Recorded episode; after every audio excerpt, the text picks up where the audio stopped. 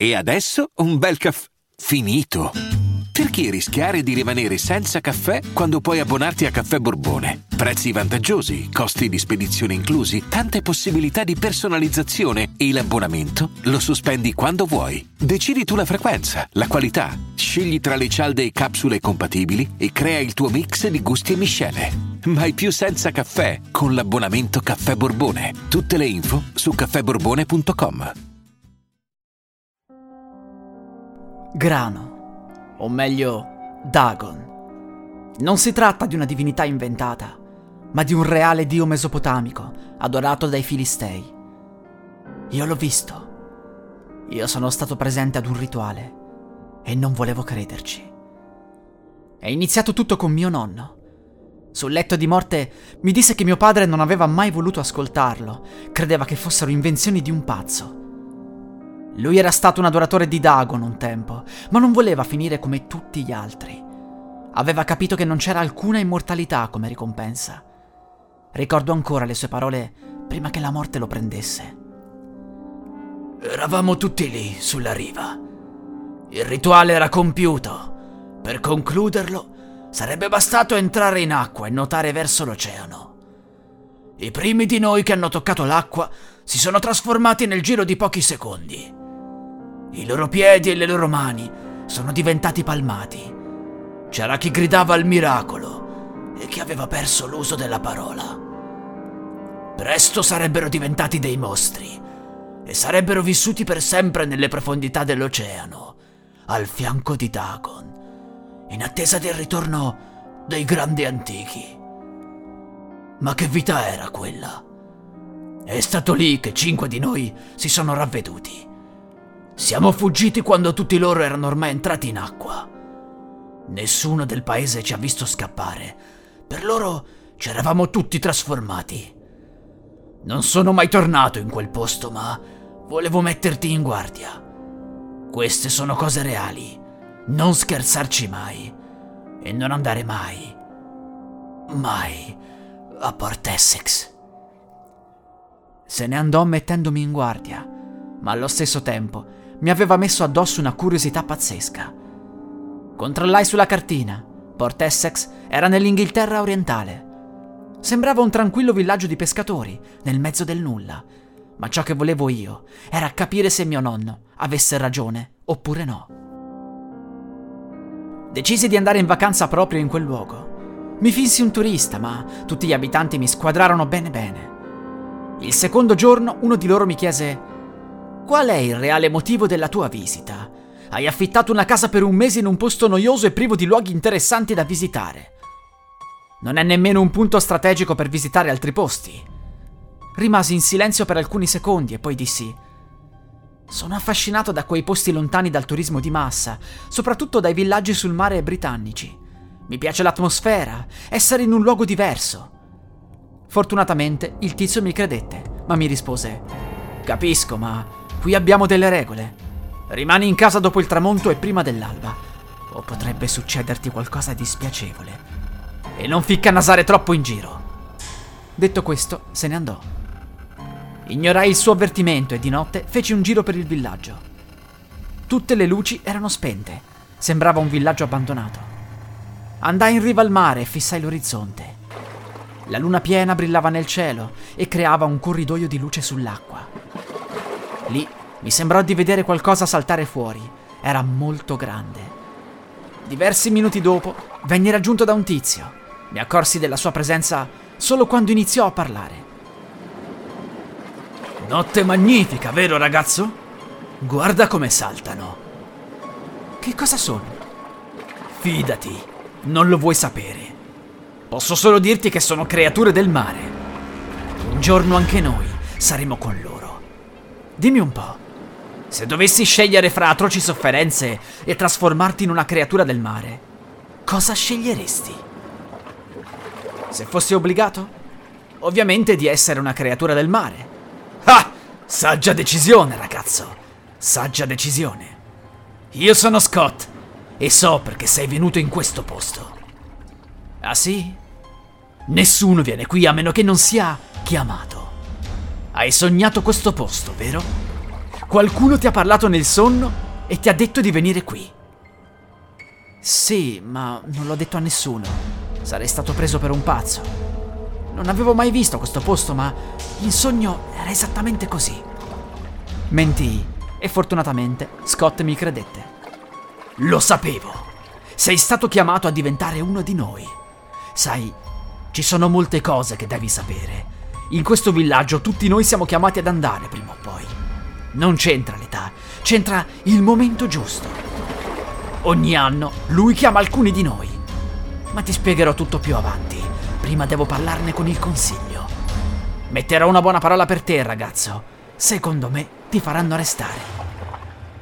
Scott aveva piena fiducia in me. Mi aveva già messo nei guai dicendomi tutte quelle cose. Il mattino successivo trovai alcuni abitanti alla porta di casa. Aspettarono che uscissi, poi mi dissero di seguirli. Mi accompagnarono in un edificio. Lì trovai almeno una ventina di persone radunate. Accanto a me c'erano altri due stranieri. Uno degli abitanti prese la parola. Ragazzi, siete stati invitati a far parte della nostra congrega. Dicono che avete ricevuto la chiamata di Dagon, ma potreste anche aver mentito. Potreste essere spie, poliziotti o infedeli. Tu! Vieni qui. Dimmi esattamente cosa hai visto in sogno. Il ragazzo a fianco a me fece alcuni passi in avanti e iniziò a descrivere il villaggio. I'm Sandra, and I'm just the professional your small business was looking for. But you didn't hire me because you didn't use LinkedIn jobs. LinkedIn has professionals you can't find anywhere else, including those who aren't actively looking for a new job but might be open to the perfect role, like me. In a given month, over 70% of LinkedIn users don't visit other leading job sites. So if you're not looking on LinkedIn, you'll miss out on great candidates like Sandra. Start hiring professionals like a professional. Post your free job on linkedin.com/people today. Gli venne chiesto di descrivere Dagon, ma una volta arrivato a metà della descrizione, colui che lo stava interrogando prese una lancia da sotto un bancone e lo infilzò prima che lui potesse rendersene conto. La sua voce si ruppe, il suo sangue bagnò il pavimento. Poi perse le forze e finì a terra privo di vita. Falso! Tu non hai visto Dagon. Stavo tremando dalla paura. Ormai non potevo più scappare. O mio nonno aveva ragione o questi erano tutti pazzi? Tu! Vieni avanti. Dimmi cosa ti ha detto Dagon in sogno. Il ragazzo disse un paio di parole e venne trafitto prima di poter formulare una frase di senso compiuto. L'inquisitore si girò infine verso di me e mi disse: Ragazzo, dimmi cosa ti ha detto Dagon in sogno. Cercai di usare la logica e risposi: Non mi ha detto nulla.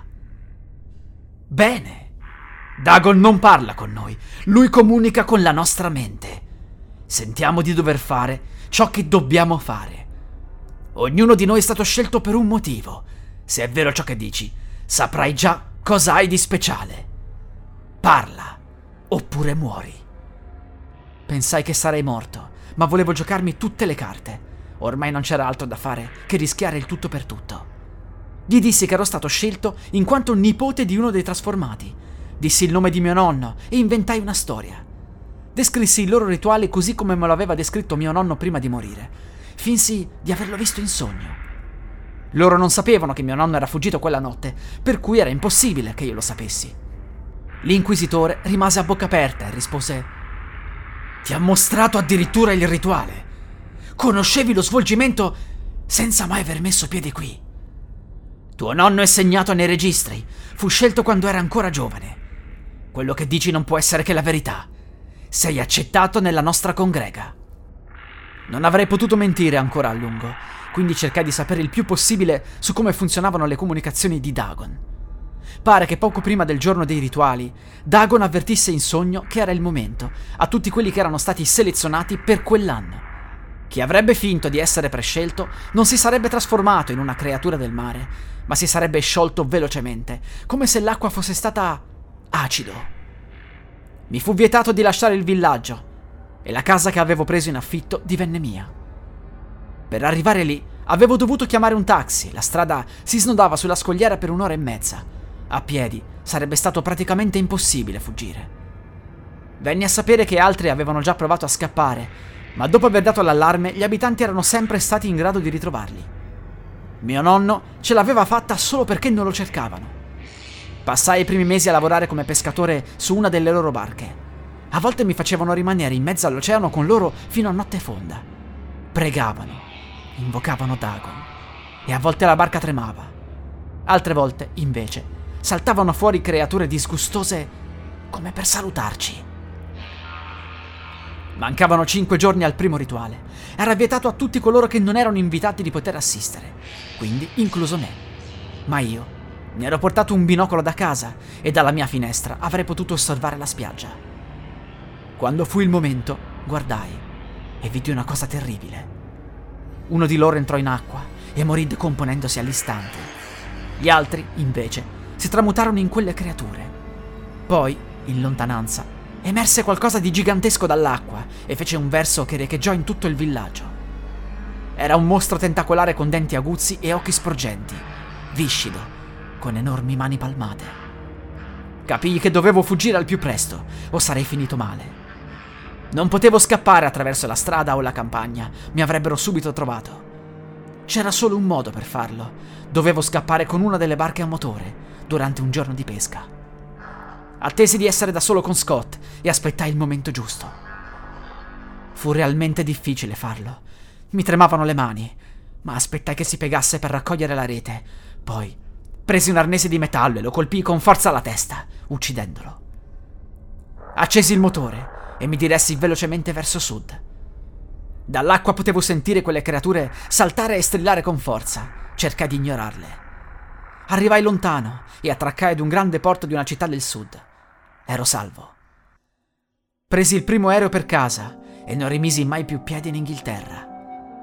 A volte mi capita di sognare Dagon non so se è un suo messaggio o solo un incubo, ma temo che prima o poi lo rivedrò di nuovo.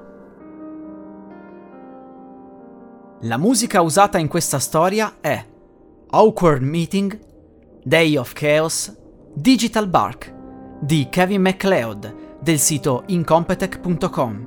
Musica in Creative Commons by Attribution 4.0.